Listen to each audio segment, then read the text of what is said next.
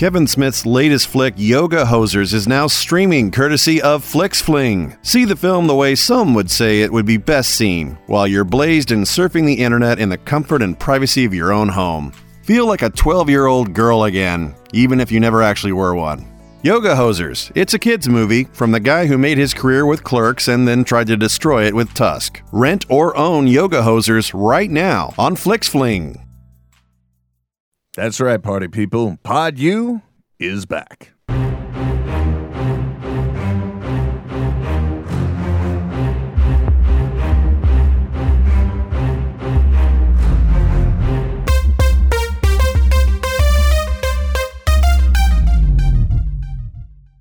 Well, hello everyone. Welcome to another edition of Pod U. My name is Will, and this is the podcast where we give you, the Smodcast listener, an opportunity to school us with your podcasts or to feature your podcast. Anyway, this podcast uh, for this week is going to sound kind of familiar because the guy whose network we are on is currently has a show on AMC called Geeking Out. And in trying to record this intro, I have now successfully said the name of this podcast wrong 10 times. So let's work really hard, Will. Focus. When you say the words dorking out with Chris and Sonia, uh, you can find out more about them at dorkingoutshow.com. And this is straight from their website. Dorking Out isn't just for comic book fans and mathletes, everyone has something that they dork out about. Maybe you dork out about movies, TV shows, music, books, vintage clothes, food, gardening, crafts.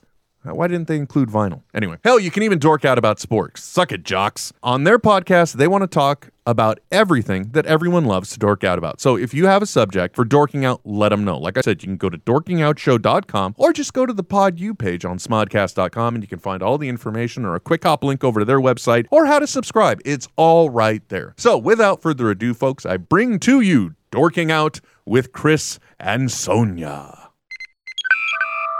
This episode of the Dorking Out Show podcast is brought to you by Pied Piper, compression software whose goal is to help humanity thrive. And the letter C. C is for cookie. But that's not really good enough for me. You know, flowers would be nice. Houston, flight is go. Mila, uh, let's go. SPM. SPM, safety contact. Safety contact. From Assignment X, Amalgamated Storytelling, and thesoniashow.com, it's the Dorking Out Show with Christopher Allen Smith and Sonia Mansfield. Welcome to episode 9 of Dorking Out, a podcast for people who like to dork out about stories and the stories and pop culture that we love. And there's going to be a lot of them in this episode tonight, or today, or whatever non specific time you happen to be listening to this. That means movies and TV, books and podcasts, and pretty much everything else is what we like to talk about here. With me today is my co host, professional writer, and author of The Sonia Show, Sonia Mansfield. Hey there. Hello. With me today is my co host, Emmy Award winning filmmaker and nerd author, Christopher Allen Smith. So, in today's episode, we will be talking about movies we are most forward looking forward to. Wow. We will be talking about strokes and how you can have a stroke in the middle of delivering your show intro. We will be talking about the movies we are most looking forward to this fall. Plus, are fans the worst thing about the things that we love? Sometimes. We talk about fandom and entitlement and what it means to love something that is outside of your control. All of that and our favorite headlines, probably Sonia's because I didn't come up with one. So let's get started. Topic one The false movie season is almost upon us. What used to be three months of movies that didn't make the summer blockbuster cut or weren't quite good enough to get an Oscar push or horror movies trying to cash in in Halloween has turned into an awesome time of the year for movies. So, Smith and I have been studying up and we're ready to share the movies that we are most looking forward to seeing this fall. I should clarify that the dates we used for the fall movie season were from Labor Day to right before Thanksgiving. So if you're wondering why Rogue One isn't on the lists, well, that's why. Got Uh, cut out on a technicality. Yes. you'll have to wait for the holiday movie preview or winter movie preview for that. That's right. For some of you like me who are expecting this preview to encompass the rest You know what? of the year. You know what? Traditionally, we let the co-host who doesn't do the intro go first, but now you've made me mad, so I'm going first. All right. So my first pick, uh, the movie I'm one of the movies I'm really excited to see this fall, and I'm prepared to be mocked for it, is Bridget Jones's Baby.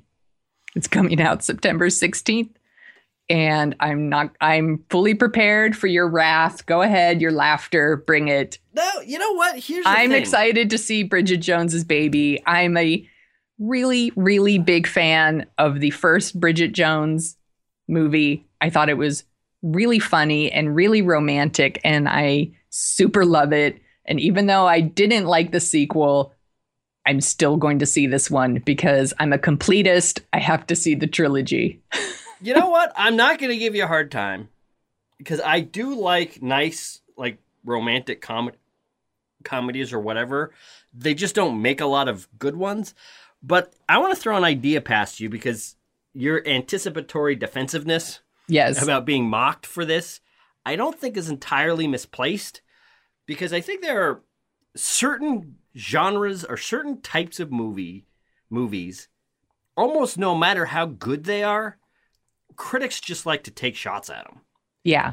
Uh, well, I- I think, and I think that's the romantic comedy. Yeah. exactly and I, that's the thing is is romantic comedies get an unfair amount of guff just like i think horror movies get an unfair amount of guff and I actually a, a lot of comedies get an unfair you know i would say that the average rotten tomatoes rating of a comedy or a horror movie or a romantic comedy is lower than you know just straight up genre uh, dramas or action movies or whatever. So yeah you know what? If you want to go see bridget jones's diary i mean some of Yeah. the best movies of the last 30 years were kind of romantic you know romantic comedies of some sort um, like you know your notting hills your say anythings your jerry maguires or whatever Right. you know they're they're when they're done Or right your first Bridget Jones.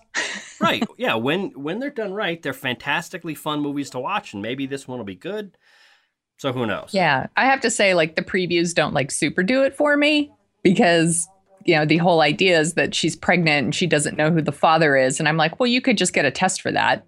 that's all that might not be Yeah. the most romantic I, I i have not seen the preview but having had it just you know, like she's me, super you know what? pregnant at some point. I mean, she's like you know giving birth at the end, and she still doesn't seem to know who the father is, and I'm like, well, I'm pretty sure you could do tests for that, but that's okay. Like, ooh, that sounds awful. Now I am going to make fun of you. That just sounds horrible. but I'm still gonna see it because my goodwill from the first movie is knows no bounds apparently. So, So was this? So, so was this Bridget Jones? Because I don't think there are three Bridget Jones books, right? There's I think there are, but I Oh, actually okay. don't think the third book. I don't think this is based on the third book. is- so I guess what we've learned here today, kids, is sometimes if you go to Chicago and you work real hard as a production assistant on the Jerry Springer Show, eventually you can get into screenwriting and write a Bridget Jones sequel.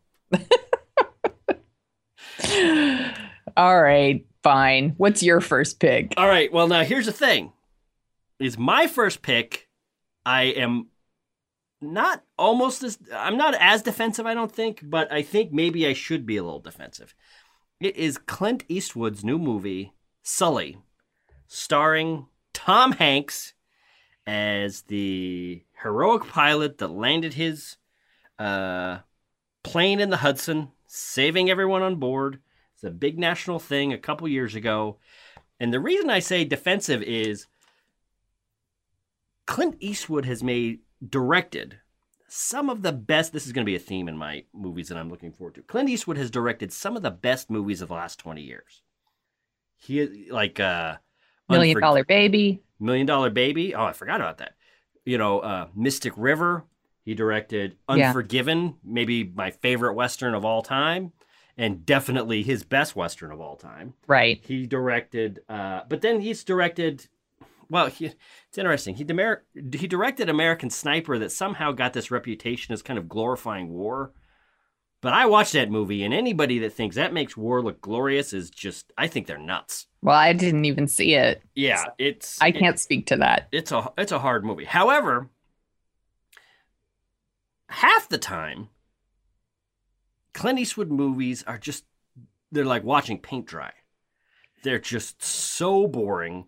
They're Yeah. so back not backwards, but they're just it's like the spark isn't there for some reason. Yeah, what's the one he did? He did one recently about like baseball Oh, that's right. with Amy Adams, right? Yeah. Let me And I'm like, gosh, even like awesome Amy Adams can't make me want to see that movie. Or Gran Torino, I didn't see that. Gran Torino was interesting.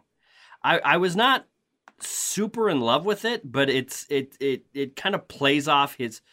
See, that's the thing is, I think Clint Eastwood. Actually, uh, what I was going to say is, I think Clint Eastwood gets kind of a bad rap for his reputation, but then I remembered he was on the kind of made a fool of himself at the 2012 Republican convention. Yeah, well, now he's, you know, kind of a grumpy old man. Well, here that's the thing is he has a reputation for being a grumpy old man, and maybe he does say some stuff that's not all that great. But if you look at his body of work, it's really a lot more impressive um, than you know. He did, directed Letters from Iwo Jima. He directed. I mean, he's his body of work is really pretty fantastic Yeah. um, and a lot more nuance. I mean, there's I don't know if there's any movie about rejecting a life of violence and trying to make yourself better that's better than Unforgiven. It's it's almost like you know the you know the story behind Unforgiven is he bought that script I think in the early 80s. And it was he basically said I'm not old enough to play this, but when I do it's going to be an awesome movie. And he sat on it for like 15 years. Yeah. Unforgiven's going to come up a little bit later on my list, too. as- Yeah, exactly. I mean, it's uh, oh, that's right. He directed Bridges of Madison County. Which was, that movie was fine. It was fine. No, exactly. It was right. It was. Let's see. Uh, he directed Heartbreak Ridge, which was meh. The Changeling, which I did not see. Letters from Iwo Jima, which was an interesting experiment because he directed Flags of Our Fathers and Letters from Iwo Jima. I think at the same time. They were kind of like two halves of the same fight. One from the Japanese perspective. One. from Yeah, I remember that. uh, and it was just it was boring. It was so boring. Anyway, So the thing about Sully that kind of confused me was I didn't realize, well, I guess I didn't know the whole story. So I was like, well, Sully's a hero. Dude landed a plane, everybody survived. The end. yeah, You know, and it's like, oh no, he was super crucified and this happened and they went after him. And I'm like, I don't remember that at all. I th- well, I think that's the thing is, that- and we'll we'll have to see. I think what happened is, you know, most of America saw it on cable, said, "Oh wow, look at what that guy did, awesome." Yeah. But then, like the NTSB, who has to take this stuff a little bit more seriously, was, "Hey, that looks great. However, you crashed a plane in a river, so we're going to ask you a lot of questions." Yeah. So, which makes sense. So we'll see. But uh, I am looking forward to it. But I freely admit this could be one of the boring, uh, not fun Clint Eastwood movies. Right. However, Tom Hanks is one of those actors. There, there are a few actors out there that choose their roles much more carefully than most actors. And Tom Hanks chooses his roles very, very good. Chances well, that's are, why he's he super high Exactly. On the FPJ scale. He is. He is at the top. He is. He is. He's maxed out on the Right. FPJ scale, the Freddie Prinze Jr. scale. For those of you wondering what we're talking about, go back a couple episodes. It's all there. Um, oh yeah, no. Tom Hanks is a legend. Tom Hanks is one of the greatest Hollywood stars of all time. When when movies are done, Tom Hanks will be remembered. Yeah. And when he stars in a movie, you have to take notice. Yeah, There's no shame in having a Tom Hanks movie on your list. yeah, exactly. So, what's your next choice? So my next choice was one that was kind of also on your list, but we kind of wrestled over some of our picks. That's right. Uh, So I'm really excited for the remake of The Magnificent Seven, which Yes. is coming out September 23rd. I am I am a I'm a really big fan of westerns. I really like them. So I'm really, really excited. I think it's got a really great cast with Denzel Washington and Chris Pratt and Ethan Hawke. And I have to say, though, I actually haven't seen the original Magnificent Seven. Mm-hmm. Even though I really like Westerns, for some reason, I have never seen the, the original. So now I'm like, well, should I see the original before I watch this remake, or should I just watch the remake and then I'll go back? Now, just what? Well, yeah. If you if you want to see the original before you watch this, go watch Seven Samurai Yeah. because that's Right, right. that's what the Magnificent Seven Yeah. was remaking. Yes. Um, or you could. By the way, I went through I went through this when uh the Coen brothers did True Grit. Mhm. I I for some reason also had not seen the original True Grit and I was like, well, should I see the original True Grit and then go see the movie? And I ended up seeing the Coen brother one first and then went back and watched. What'd you think? Of, what did you think of John Wayne's? I think that was one of his last big westerns. Uh, I like that one too. I like Yeah. them both. I I really liked the Coen brothers one a lot. Yeah, I think So- the, the Coen brothers. We'll probably talk about this when um, the Magnificent Seven comes out. But I have a theory that kind of kind of goes along with you know Bridget Jones and comedies and romantic comedies getting bashed on. I have a theory that westerns, on average, are actually much better movies than other movies out there Maybe. because they're so uh they're so out in Hollywood. They're so archaic. You know, they were once so I think one in three movies at one point was a western. Right. Um but then they just crashed and crashed and crashed and they have this reputation of oh people don't like westerns anymore. So in order for a studio to say all right, we're going to make this one. It has to be like the script has to be bulletproof. It has to be fantastic. Um but I don't know. We'll see. Well, do you remember when they were trying to make westerns all the time? So we had like Young Guns and Young Guns 2 and like Texas Rangers and The Quick and the Dead That's and right. Yes. we I had all of Yeah, these westerns and some of those weren't bad, but some were bad. that's true. That yeah, you know what? I think they tried to do a revival. I'm I'm thinking more like the uh well, yeah, kind of the modern, the true grit, you know, open range. It still breaks my heart. Oh, Open Range was so good. Open range has one of the greatest gunfights in Hollywood history. It is so good. unbelievably good. Like it is, you know, I, I feel bad because people kind of snicker at uh, Kevin Costner about, oh, you know, yeah, he made Dances with Wolves and then he made The Postman. Yeah, He I like Kevin Costner actually. I, I'm I an really like apologist. Yeah, uh, well, you don't need, see that's the thing. You don't need to apologize for Kevin Costner. Just put in open range, and you know this is a great way to sort your friends. this is like posting something political on Facebook. You find out who your real friends are. yeah. Put in open range, and the first person to talk crap, boom, out. Get out of my house. Don't come back.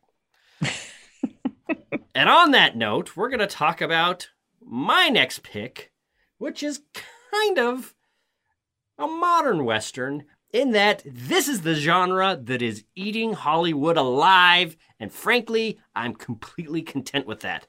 That is comic book movies, Marvel movies in specific, Doctor Strange more specifically. Um, I This have- was also on my list, but that's right. but I, am- changed my list. one of my favorite things going on in Hollywood right now, probably even more favorite to me, if that's a phrase, which it's probably not, more favorite to me than the return of Star Wars movies is what Marvel is creating with their cinematic universe. I have never once read a Doctor Strange comic book. I'm not even sure I've ever actually seen one out in the wild. But it's their next movie. It looks kind of interesting. It looks pretty trippy.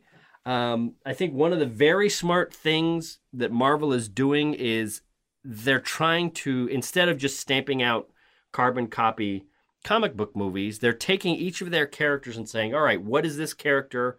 What is interesting about them? And they'll make, you know, like Ant Man's a caper movie, or, you know, Iron Man is just a straight up, you know, superhero action movie, or, uh, uh, you know, parts of Captain America wrestles with what it is to be American, projecting power and all that, and kind of political thrillers, even though I think that's kind of overblown the way they talk about it. Anyway, so each their movies are very uh, different.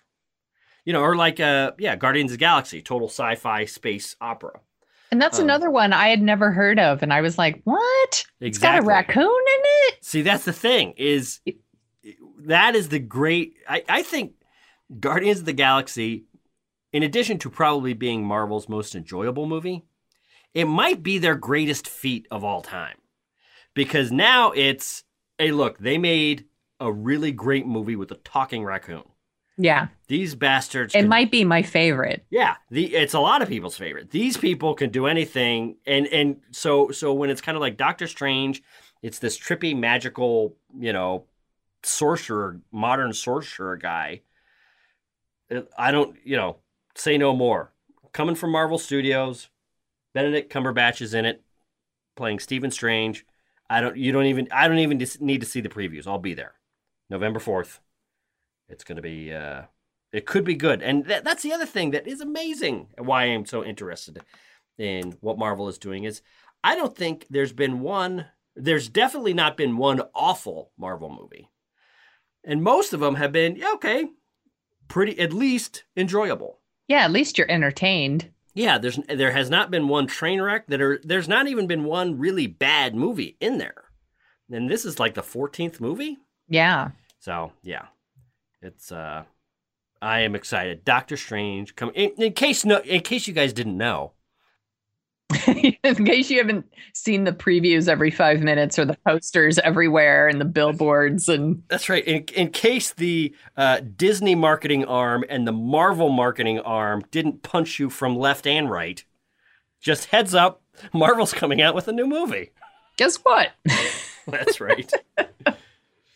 so what's your next one? So my next one is a movie called The Girl on the Train.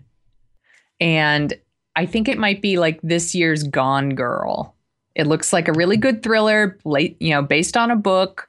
It stars Emily Blunt about a uh, let me look I want to make sure I'm telling you guys exactly what it's about because I actually haven't read the book, but I am thinking about reading the book. Uh, yes, Sonia. What is the movie called "The Girl on the Train"? It's about this it's about this girl who's on a train. Really? Yeah. And every day as she's commuting to work, she passes this house and she come she kind of becomes obsessed with the couple that lives in the house and gets involved in a mystery in their house. I think the wife turns up missing or something like that. But the I think the previews look really interesting and I'm kind of into it. I, I think a lot of people are. I think I think that's you know I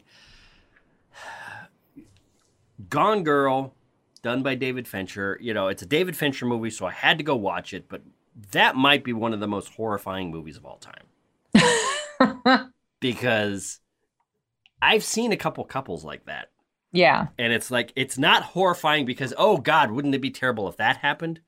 It's horrifying because I think I could see my friends doing this. I think I could see so and so doing this to her That's- husband. That's horrifying. Oh, it is. Oh, definitely. And it's just, and then you, and then, so when you watch the movie and you see how easy it is to completely vaporize someone's life, it was just like, oh, good lord. Yeah. Anyway, uh, So I'm excited for the girl on the train. It's, you know, I just think it looks really cool. who's that directed by? It is directed by Tate. I'm going to get his name wrong, so I need to make sure. Tate Taylor. And Tate Taylor directed The Help, which Okay. I actually haven't seen. He also did, uh, let's see, do, do, do, do, do. I'm like, I'm looking, director, All right. help, get on up, and then girl on the train. All right. Cool. So uh, I didn't even see the help actually. That's fine.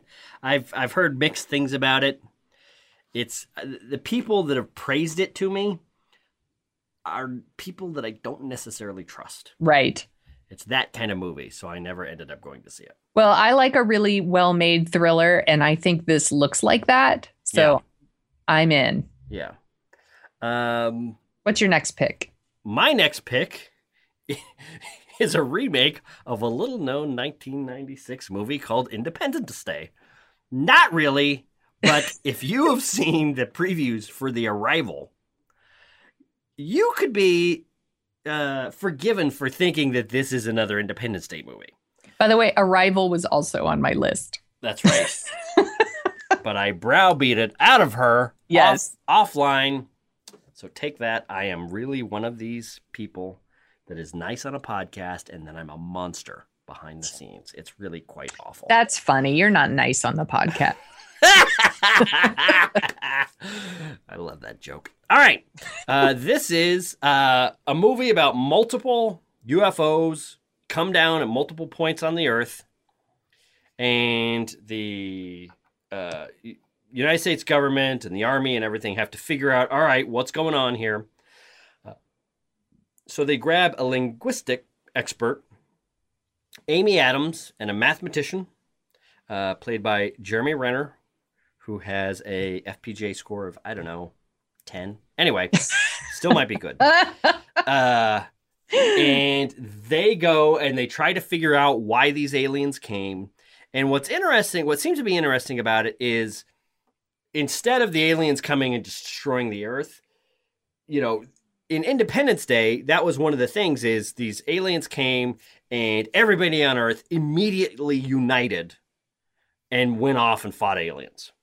But this seems to posit these aliens come to Earth, it probably would be very difficult to talk to them. And while we're not talking to them and while we don't know what they're doing here, every country on Earth is freaking out and dealing with it in their own way. Yeah. Um, so, you know, we're trying to figure it out, you know, while Russia, you know, they're dealing with the aliens hovering over Moscow in a totally different way. So, can we figure out what's going on with the aliens before the Russians or the Chinese or the British start shooting and piss off the aliens and then they nuke us all? Um, so, I think it's, it looks to be kind of a little bit more interesting. Um, it's a little more of a thoughtful Independence Day. Exactly. But let's give Independence Day their due because even if I'm looking at the one of the uh, one of the uh, posters for Arrival, and which comes out on November 11th. November 11th.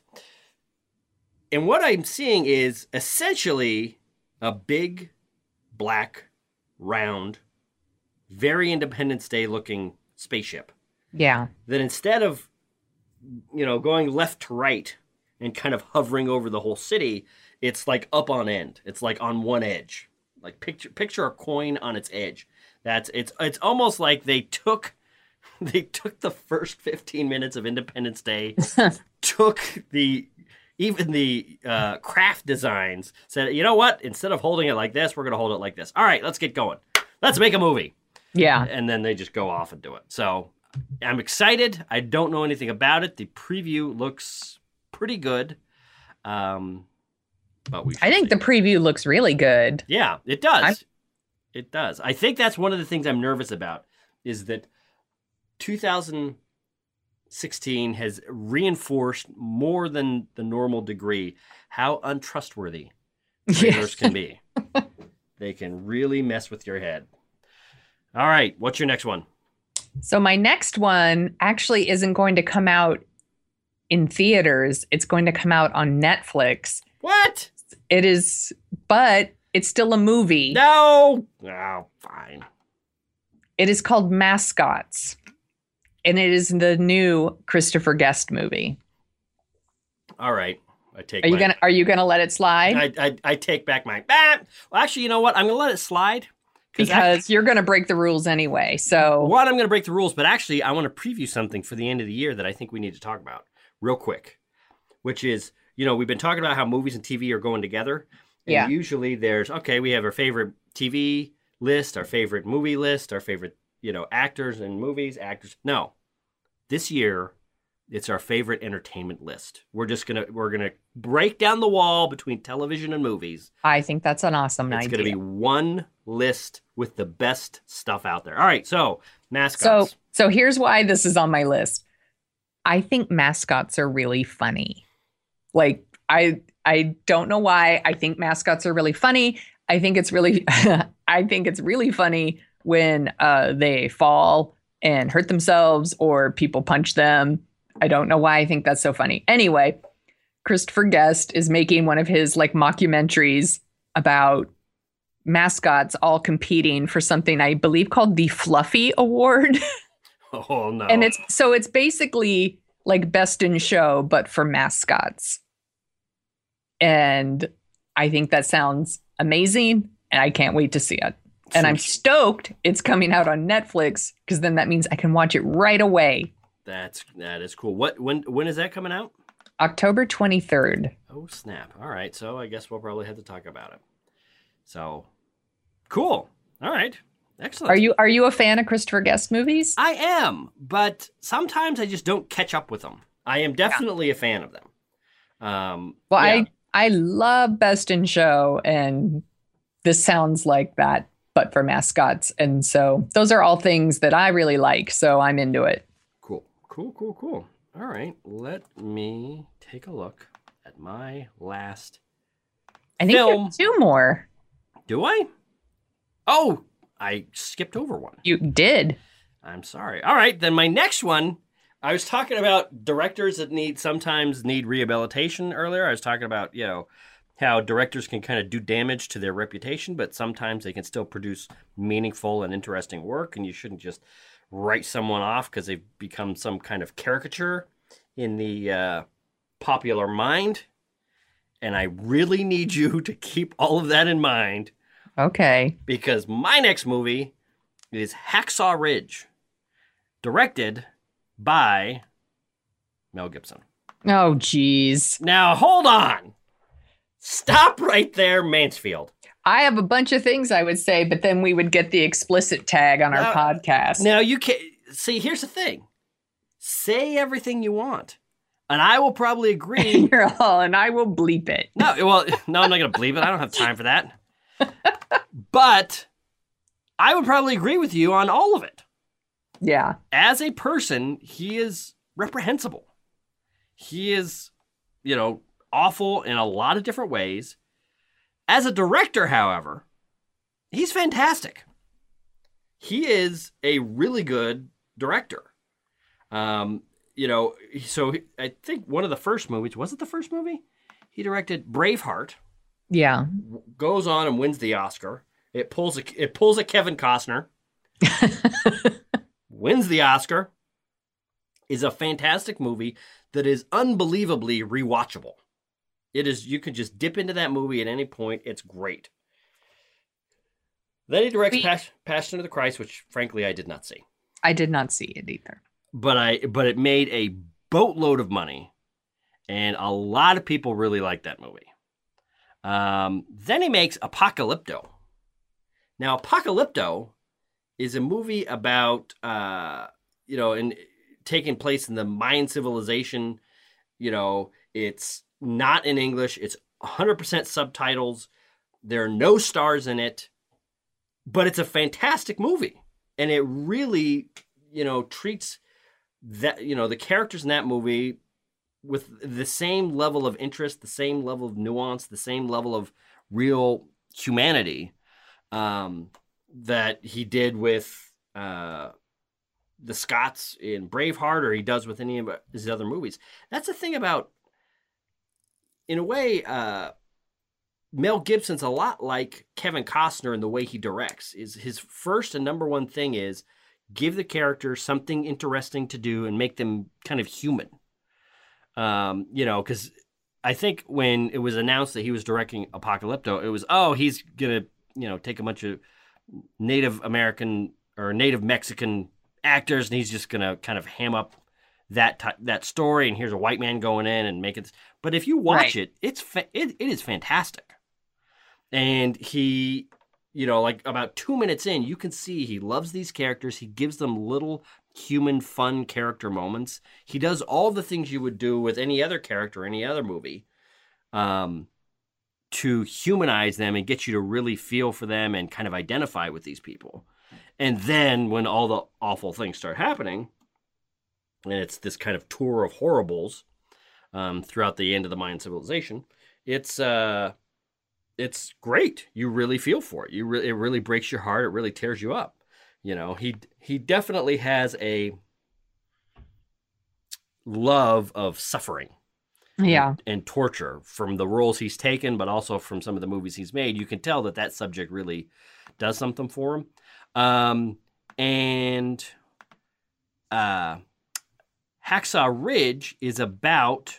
Um, oh, hold on for a second.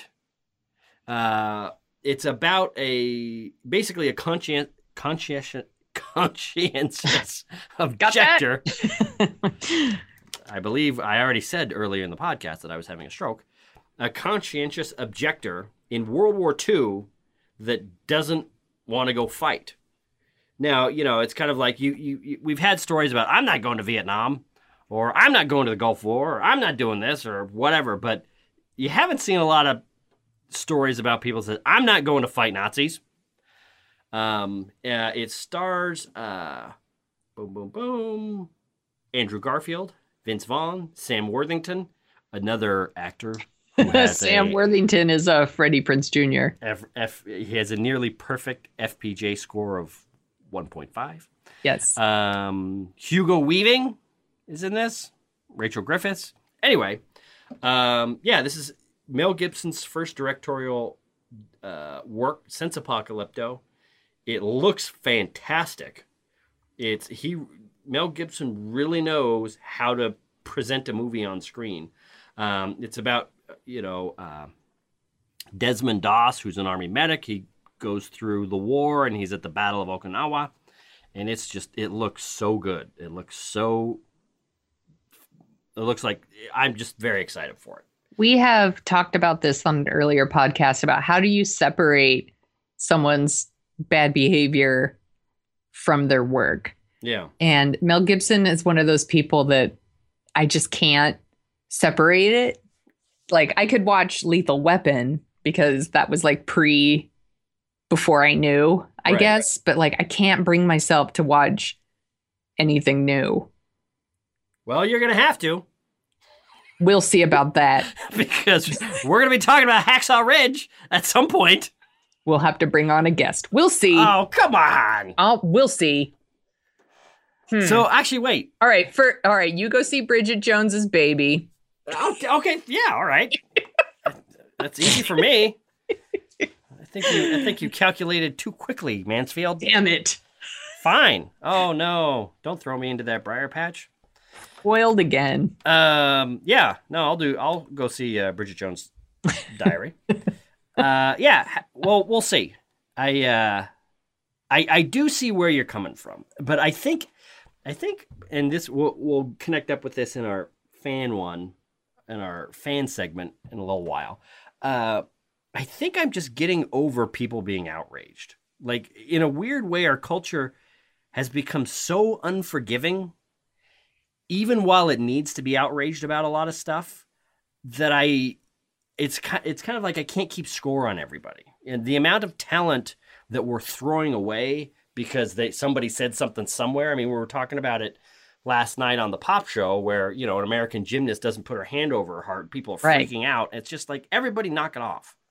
You know, I get people not liking Mel Gibson. It makes total sense. It's been 10 years since he did that. You know, how how long does somebody ha- have to be away from the thing that they love and are really good at before we say, "All right, that's enough." I don't know if I'm ready to take him back yet.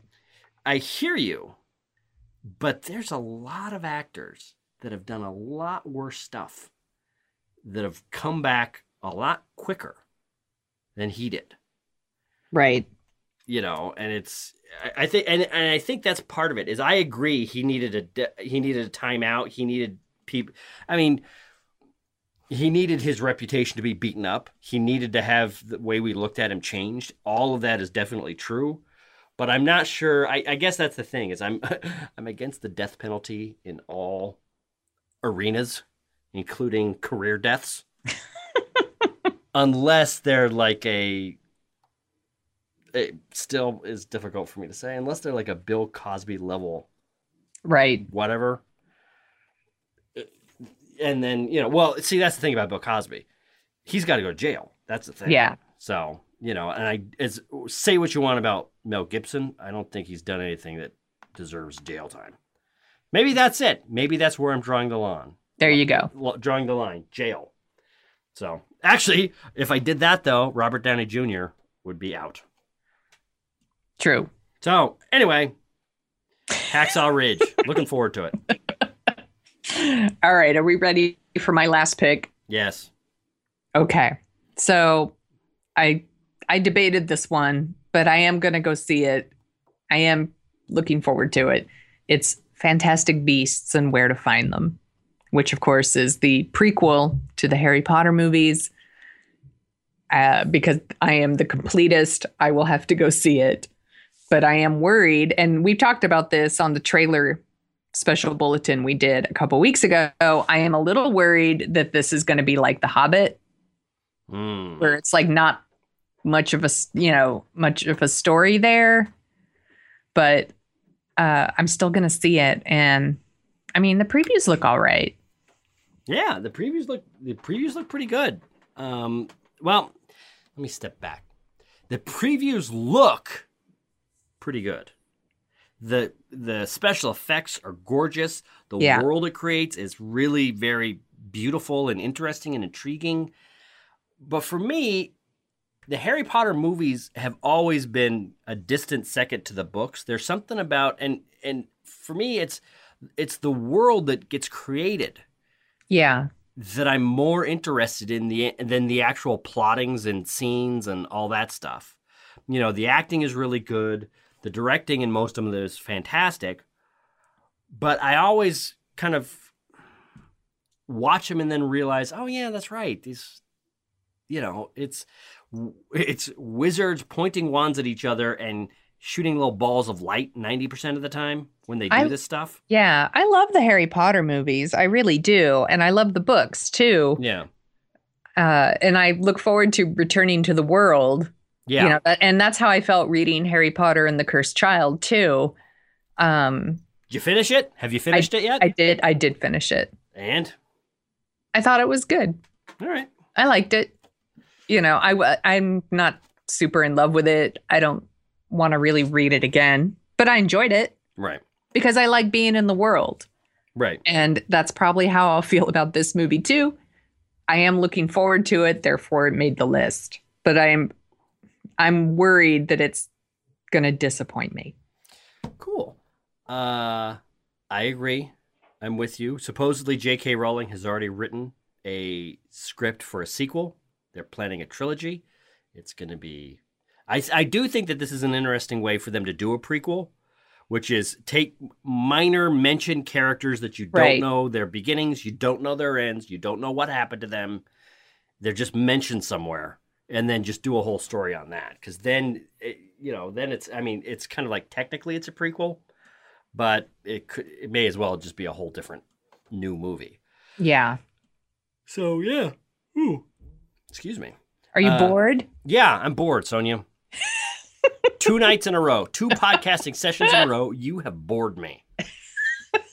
You're welcome. Stop calling out my yawns. I'm old. Leave me alone. You will uh you'll sleep well tonight. That's right. So what's your last pick? Allied. I am breaking rules.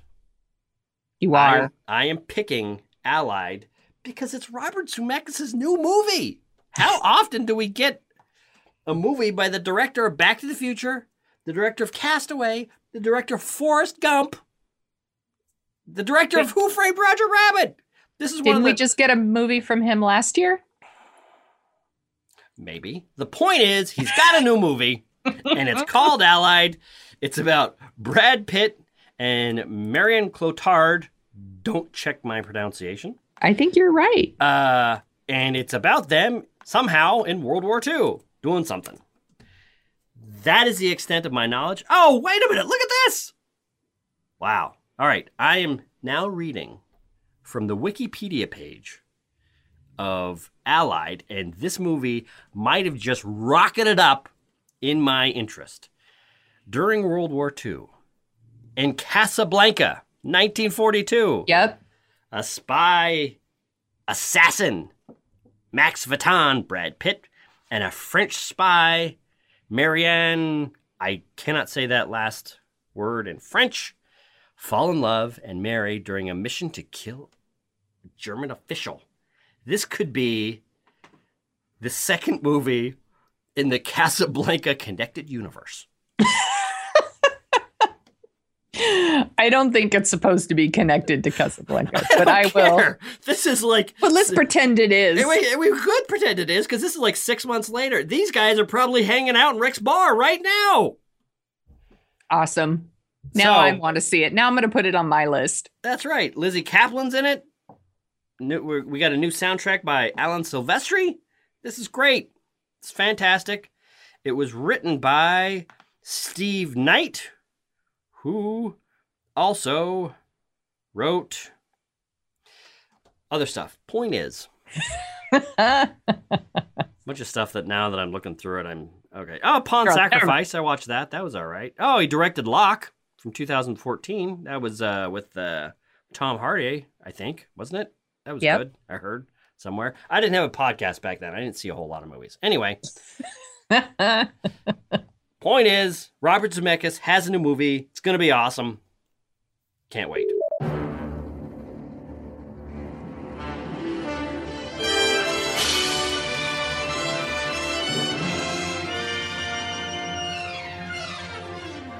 Topic two is another installment in our intermittent series.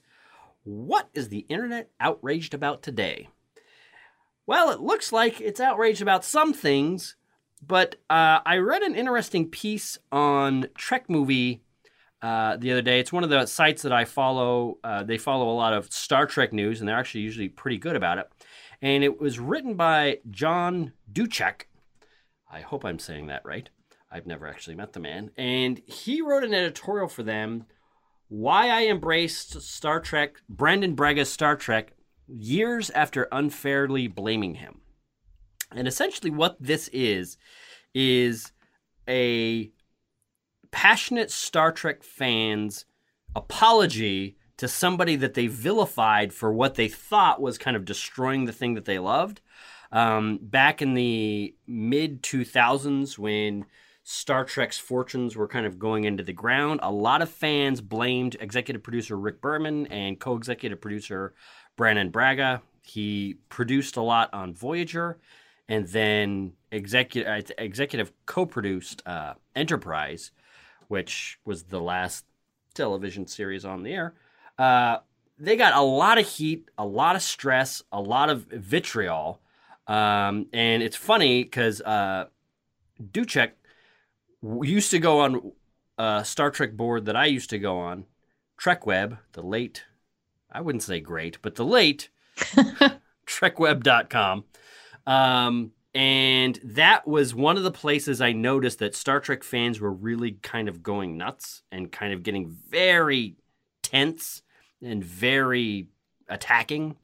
Um, not all Star Trek fans, but it seemed to definitely be a significant thread, which I think we've seen continued with some of the reaction to J- the J.J. Abrams uh, movies. Anyway, um, I got to hand it to John Duchek here because you know he he kind of wrote about where he was in his life, wrote about watching these things, and then he writes about you know what? So years later, I went back and watched Enterprise and Voyager, and I really liked them.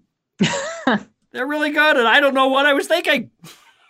you know, and so he he goes on. Uh, next, uh, I decided to do something that I had not planned to do: apologize. So he writes this huge apology um, to Brannon Braga and kind of does his best to resuscitate uh, Braga's uh,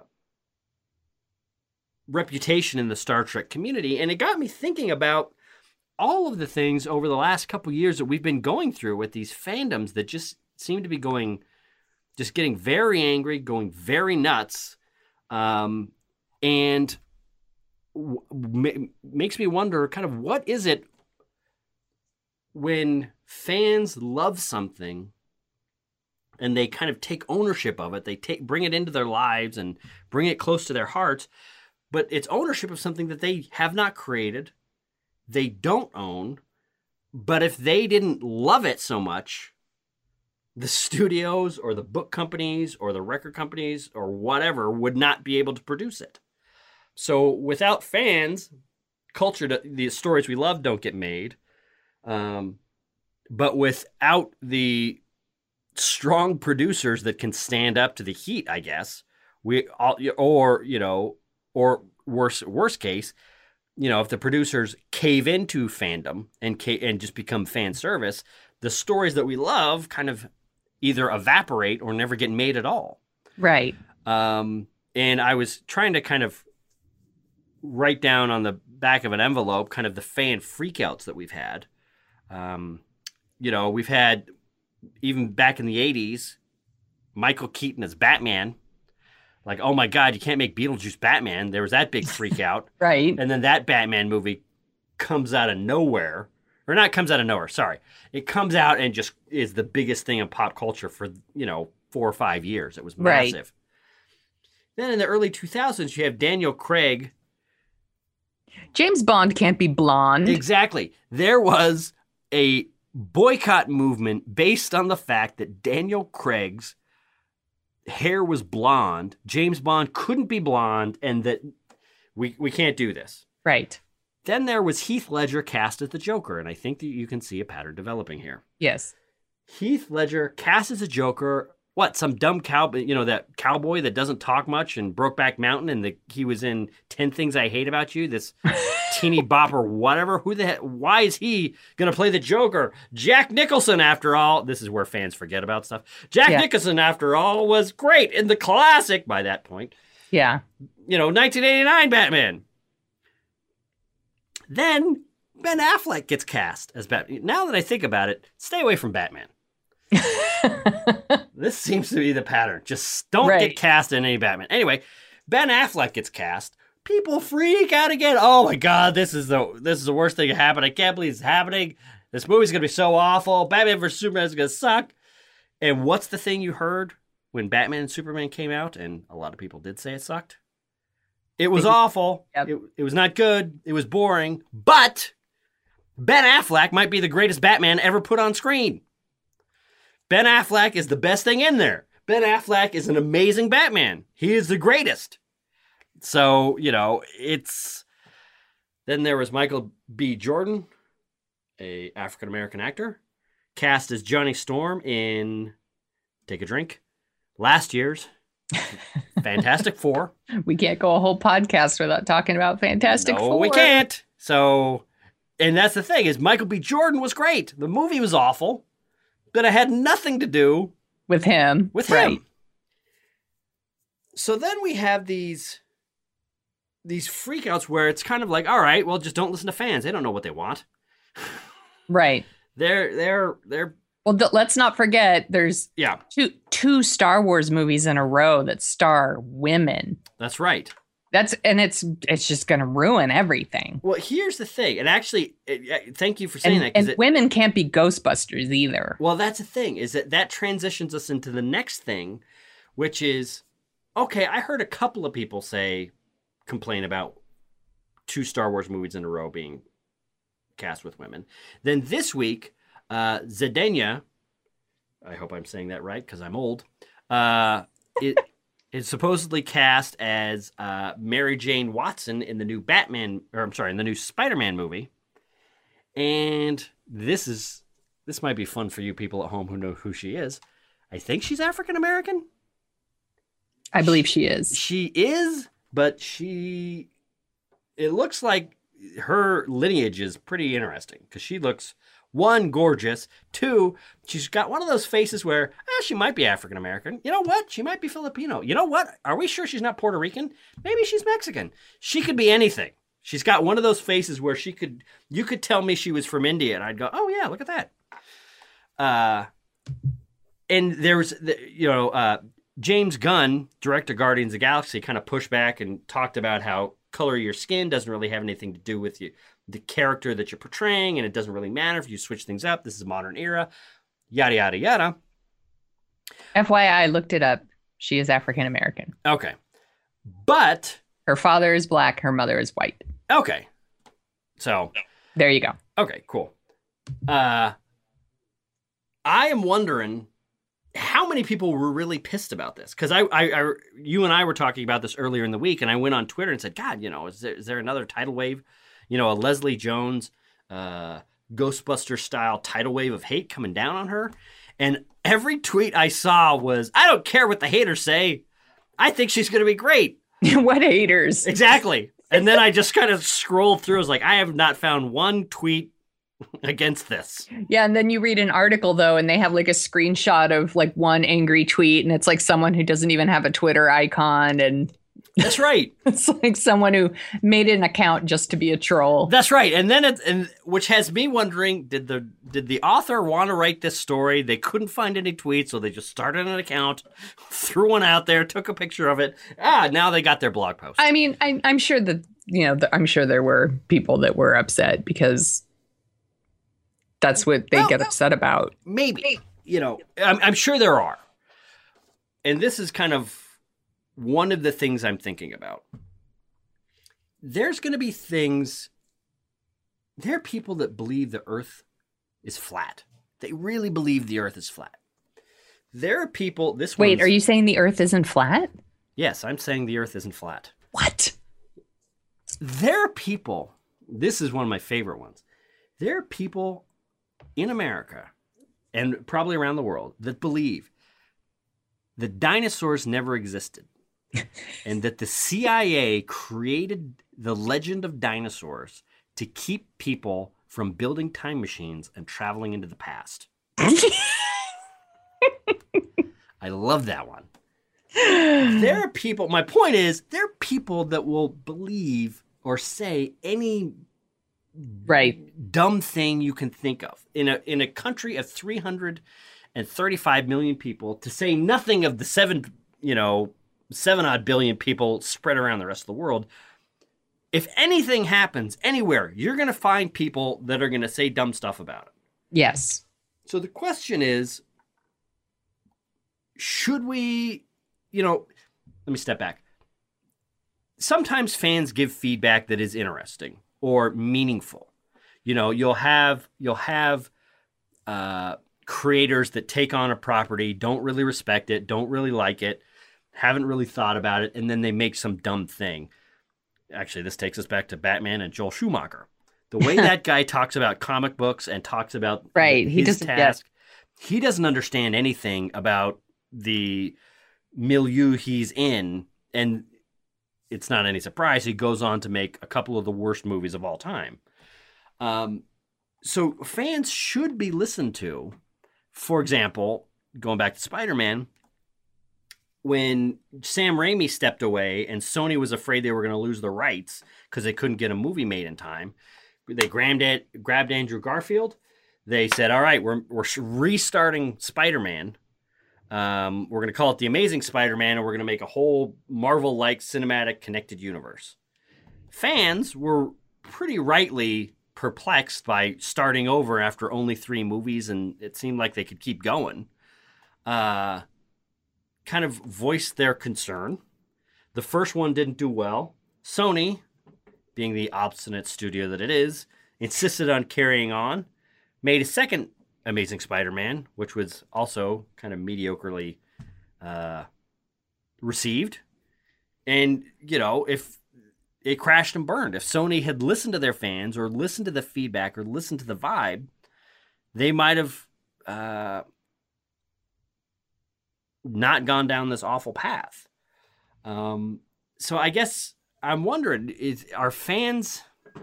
What kind of attitude should creators take towards fans? It sounds like, as we talk this through, they should probably ignore them.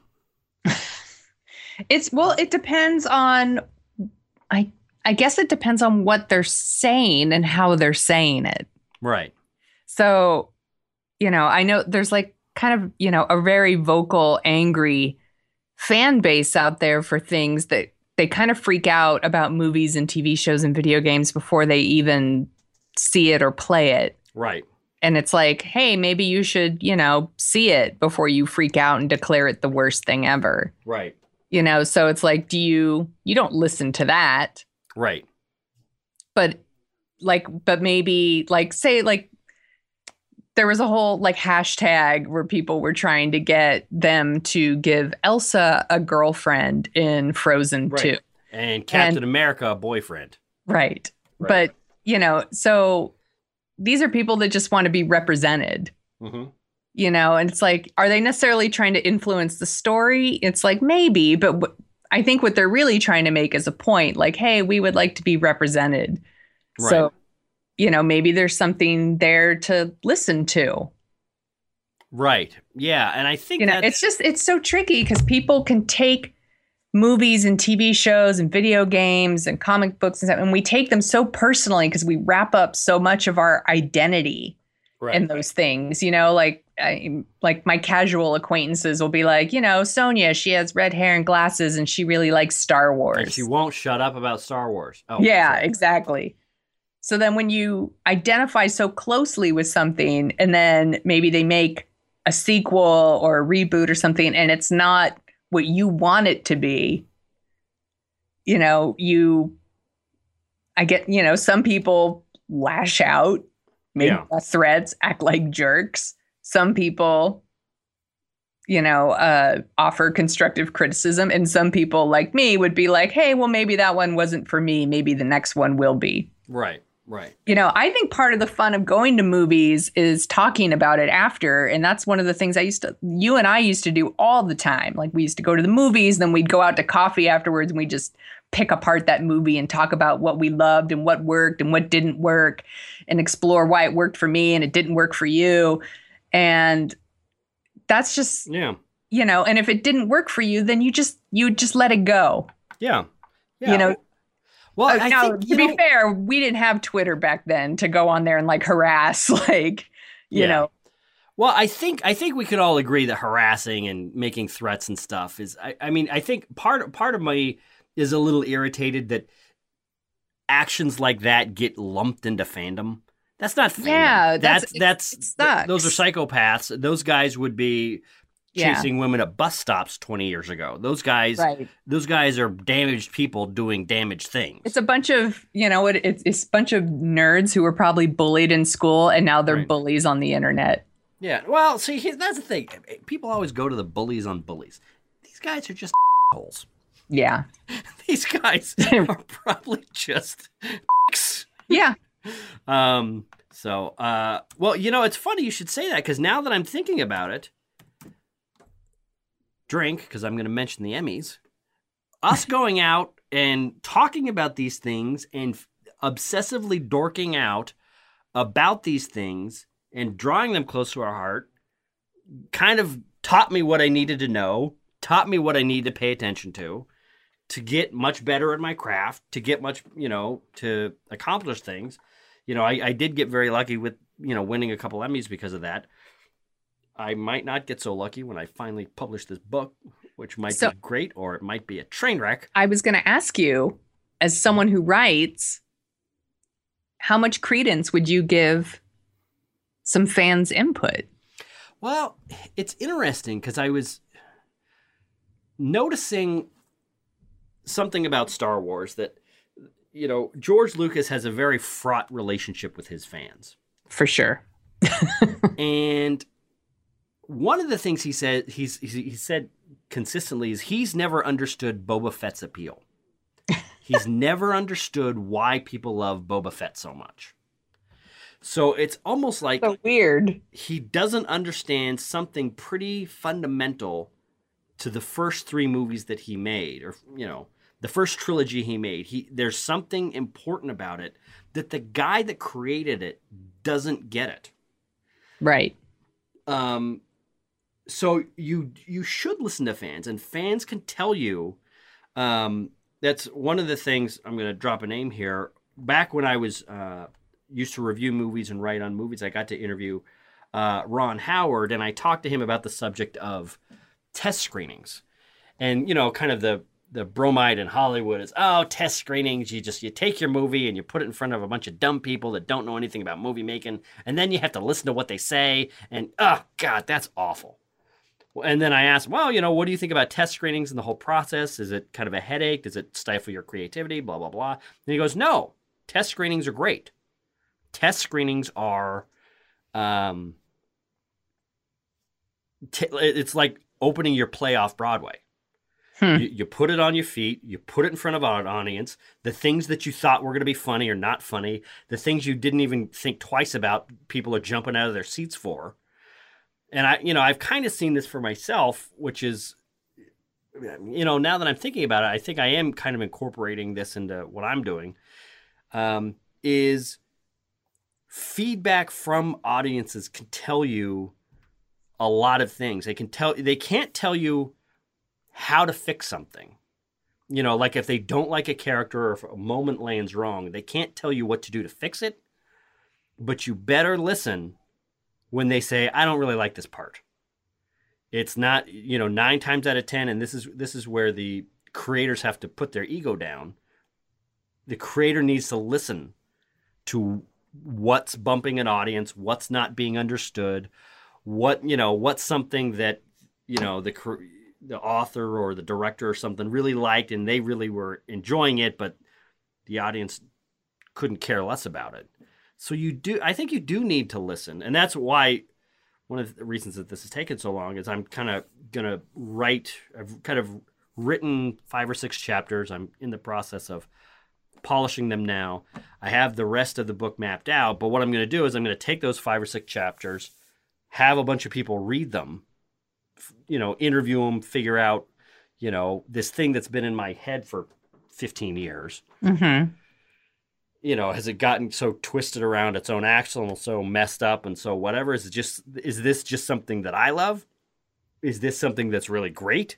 Is this something that's a total train wreck? You know, it and, and you can't really know that's one of the awful things about being a creator is you make something and you don't know what it is you know i think david ayer went through that with suicide squad and actually now i think about it Zack snyder went through that with batman versus superman is they they were expecting to put those movies out and have them be loved Right. have them Well, be, I would assume that that's the case for everybody who's making movies. They Yeah. assume that they've nobody's like, I'm making a crappy movie. They all think they're making a good movie. Yeah, and you well that's the thing is it's even worse than that is you can try to make a movie and it tr- and it becomes a crappy movie and as you're making it you can kind of see that. So by the time you put it out, you know in your heart, all right, this one missed. Let's put it out there and let's move on to the next one. Right. But then you can be in the situation where you truly believe it is great. It's hitting all the notes you, you want it to hit. It, you know, watching it gives you the same feeling that you had when you're watching uh, great movies that you love, but you're just so close to it that you're kind of blind. Yeah. You know, that's that's one of the hard things for, especially in editing film, is you've watched the footage so much and you've put it together so much, and you know all the footage that got cut out, and you know all the footage that was shot. So, you, in a weird way, you're kind of blind to the thing that you're creating, and the real eyes that see it are the audience. Mm-hmm. So you need to give it to an audience to tell you if you're nuts or not. And that's kind of what Ron Howard was talking about is you see what the audience says, then you bring the movie back in, then you edit it and cut it. And if you look pound for pound, movie for, for movie, Ron Howard's movies are better. You know, he's got a better track, one of the better track records in Hollywood. So there Right. must be something to it. Um, so you do have to listen to fans. They do, you know, I guess that's it. Is we're, we've kind of gone down all these roads here. You know, you just have to tune out the haters, and they almost kind of tune themselves out. If they're if they haven't seen something and they're already asking for boycotts, Right. or they're making death threats, or they're focusing on actors or actresses and making their days awful for, that's who you tune out Yeah. you know but but but if people that really love spider-man are saying i don't understand why they're doing this maybe they shouldn't go down this road you know or we saw that with the ghostbusters thing is we Yeah. saw we saw i think now it's pretty apparent there were two or three reactions there was one awful misogynistic reaction Yes. then there was the reaction of this seems like a weird way to revisit Ghostbusters. I'm not sure I'm really digging it. And I, I think I would put myself in that category. Then there was the you know, oh, it's great that women were, you know, we're diversifying roles. It's great that they're hiring all these really funny actresses to do it. Let's go. And, Yeah. and those people were almost kind of loving the movie before it came out. And, you know, granted, they were not nearly as large or vocal as the haters, but I think they were there. And then there was the let's just see what happens. Yeah. hopeful, but let's just see what happens. And I think you were in that category. Yeah. Um, and it came out, and it turned out, meh. So yeah, It was funny, but not that's right. not as funny as it should be. right, and, I, and I it- feel like as a writer, like I would listen to I would listen to fans' input, but I think I would be pretty selective of what I would be willing to listen to. right. That's I mean that's how I would do it, but and I Yeah. as- I assume that maybe Yeah. that's what other people would do Yeah. as well. You know exactly because that's the kind of thing is you have to be very careful. Who, yeah, who you listen to. Yeah. because there are people that I love that I really respect that I am not going to show them early drafts of my book Right. uh, because it's just not up their alley. Like Yeah. you don't, you know, if somebody is not into musicals, don't show them your musical and ask them what they think Right. because that's just going to end in tears. Because one, they're not really going to like it, and two, the feedback they give you is going to wreck the thing that's probably great about it. Yeah. So yeah, it's well, I guess that's the thing. What we've learned: tune out the haters. People who issue threats aren't even real fans anyway, so get them out of it. And then sometimes listen to the rest that are left, but sometimes you just. This is the awful part for me. You just have to hold your nose, jump, and that's it. That brings us to our favorite headlines of the week. And this week, my favorite headline is I don't have one. I did job. not make one. I didn't find one that really struck my fancy. So, so I said, you know what? I'm not doing this. I am going to not turn in my homework. So, what do you think of that, podcast fans? and I'm such a good little student that I did. That's right. I actually like your homework. Oh, well, thank you. You could copy mine. I will.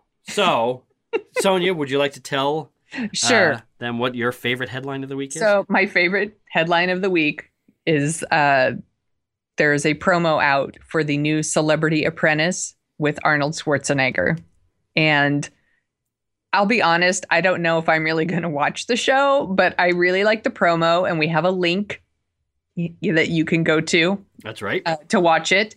And uh, I don't know. I'm Arnold Schwarzenegger hasn't made a movie that I wanted to see in a long time, and I'm kind of curious to see what he's going to do on the Celebrity Apprentice because I I like Arnold Schwarzenegger, so maybe I will watch it. Actually, you know, that's the thing is I I really like him as a personality, and actually, he's one of these. Here's the thing: he's one of these guys that's done some awful things in his private life. He's done some really shady, crappy things, but on screen, he's great. I, I'm kind of waiting for him to get to that unforgiven moment in his career. right? when he when he takes the well of built up built up love and built up persona that he's been putting down since the early 80s and starts to to play with it like Clint Eastwood did in his later years you know with Gran Torino and Unforgiven and all that kind of stuff I think that could be really great um, I think he tried it with the last sheriff the last stand a couple years ago I didn't see it. Nah, it was not good. It kind of broke my heart because, like, and and I think it bombed, and I think he had done a couple movies that had also not done well. Um, and then yeah, it was it was not good. Oh yeah, and then he did Terminator Right. Genisys. I would also like this show to do really well, just to stick it to Trump. I would, and then it's like That's kind of actually a good enough reason for me to watch it. Now that I think about it. Well, here's the thing is you know we sa- say all this stuff about trump and you know there was an arnold schwarzenegger was at the center of another kind of off the wall candidacy he became governor of the state that we live in california and you know there's there's a contingent of society oh my god jon lovitz is on here stop right there jon lovitz is on, all right i'm watching it Girl, Anyway. I'm in. I'm in. Uh, You didn't tell me Jon Lovitz was going to be on this. that's right. You should have led with that. Well, He's a top. Celebrity Apprentice We'll have Jon Lovitz, also Arnold Schwarzenegger. that's right. He's one of he's one of the top five performers in all time Saturday Night Live history. That's great. I disagree with that, but That's because you don't know I'm- crap about Saturday Night Live. yeah, I said it. If he's not in the top five, you're doing it wrong. I disagree. Now we're going to have to do a segment someday about our top five SNL. All right, all right. Give me your number one, then. Phil Hartman. All right. So you've redeemed yourself somewhat. This is actually this is an example. You know how many lists we're making that are basically the same lists. I We- know. We, just did this, and I I, I thought I was going to catch you by not picking by you not picking Phil Hartman, but you picked Phil Hartman, so forget it. Anyway, point is, Arnold Schwarzenegger, he really dug in and did the work. He really like went to Sacramento, and he you know say what you will about how he ran the state or whatever, but he was like a serious guy. You know, you know we. We, we kind of joke. There's a certain He contingent had that like plans. he had He had plans and he had He thoughts. wasn't like, I'm going to make California great again. Yeah, and and just- no suspicious, you know, nothing specific. Yeah, and he yeah he had his. You, they asked him stuff, and he knew what he was going. And then he went to Sacramento, and you know he really was in these late night meetings, and he did what a governor does. And then you you so you look at Arnold Schwarzenegger, who through a lot of the '80s and '90s, that's that's interesting. Through a lot of the '80s and '90s, he wasn't exactly like Donald Trump, but he had this Donald Trump class kind of persona in the culture. He was kind of laughed at. He was kind of mocked he was kind of dumb, or people thought he was kind of dopey and dumb, which is interesting because they were making fun of his accent. Right. He's not dumb at all. And it was a very pejorative reaction by people who thought of themselves as smart, which basically boiled down to he talks differently than me. He must be stupid. Right. But uh, anyway, then when you see, like, you know, seeing him in this apprentice promo, I'm thinking if he was running for president right now, I would be, I would have so much less stress in my life. if if you plucked out Trump and put in Schwarzenegger, as ridiculous and silly as it would be, it's like, oh, okay, at least you know we don't have one party that is rocketing itself right into the side of a mountain. But instead, Well- yeah, Maybe Celebrity Apprentice is a gateway to, uh, pol- you know, to political runs or you know presidential runs. So maybe that's next. well, Although he wasn't born here. that's So- right. So he couldn't. that's true, but he was in Predator, which which had not one but two state governors True. in that lineup. Jesse Ventura and Arnold Schwarzenegger starred in Predator for John McTiernan back in the 80s, and both later ran major states Hey, anything's possible. That's right. So, uh, on that note, where we dream of an alternate universe where Arnold Schwarzenegger is running against Hillary Clinton, take that however you'd like. I wouldn't change my vote anyway, but sure. You know, that's the thing. I would definitely change mine. I would probably not be voting for some libertarian nobody that's not going to win. Anyway, uh, throw away your vote on a third party. Go ahead and throw it away. It's not throwing it away if everybody does it. See, your problem is you want to jump on the bandwagon. You want to be you want to say I voted for the winner. I'm the best. You That's- don't even care. You're Oh, just you that- just run with the pack, Mansfield. Yeah, that totally sounds like me. Jump off the cliff with all the other lemmings. Yep, that's me. You you know me so well. That's right. You do that, and I'm going to dream of a world where the Terminator is running for president. A much more serious, rational world than the one you happen to be inhabiting right now. What do you think about that? I'll just say goodbye. Bye!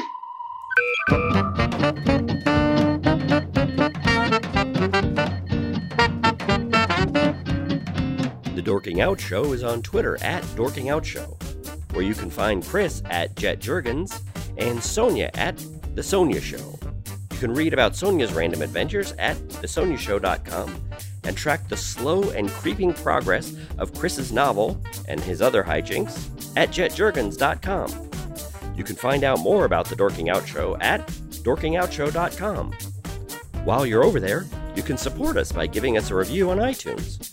We have a handy dandy iTunes link to whisk you right back to 2007, where you can leave your review and five star rating in iTunes. We'd do it for your podcast.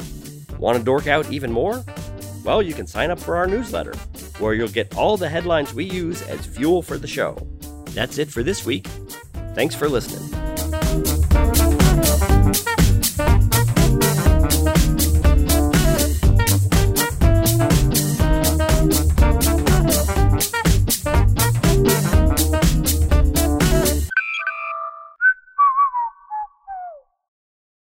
This has been a production of Smodco Internet Radio. Sir, only at smodcast.com.